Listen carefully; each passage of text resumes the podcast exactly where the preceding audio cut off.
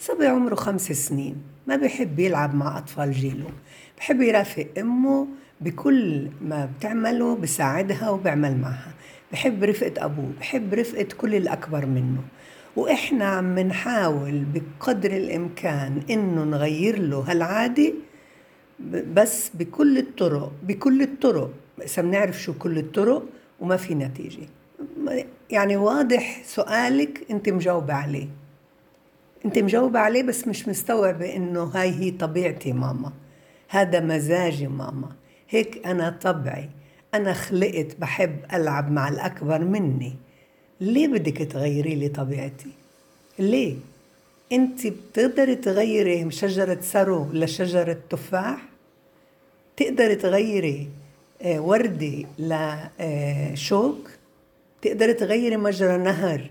لا يصير يطلع بدل ما يسقط ينزل للأسفل.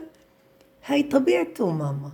بدك أنت تعملي على إنك ترغبيه في إنه يعيش طبيعته وبنفس الوقت تعملي طريقة الدراما حيل أما مش بكل الطرق. أكيد بكل الطرق يعني مش بالترغيب.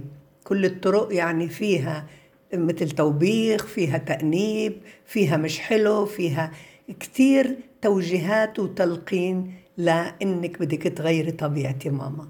أنا بحب أفوت معك وأساعدك. أنا بحب أكون مع بابا لما بيكون مثلا بده ينظف السيارة بده يشتغل بجنينة بده يعمل شيء. أنا بحب أكون مع الأكبر مني. ساعديني على إني أعرف إني أتآلف مع هاي البيئة وبنفس الوقت أنا لما بيجوا ولاد خالي مثلا اعملي على إنك أنت تحمسيني ترغبيني تركزي على إني أنا حضرت لهن للتضييف.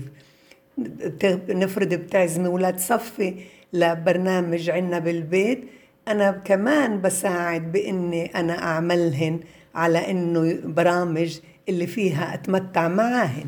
بس ما تحاولي تغيري طبيعتي لأنه أنت رح تيأسي وأنا رح أكون بحالة صعبة لأني مش قادر أكون عند حسن ظنك مش قادر أرضيكي لأنه هاي طبيعتي.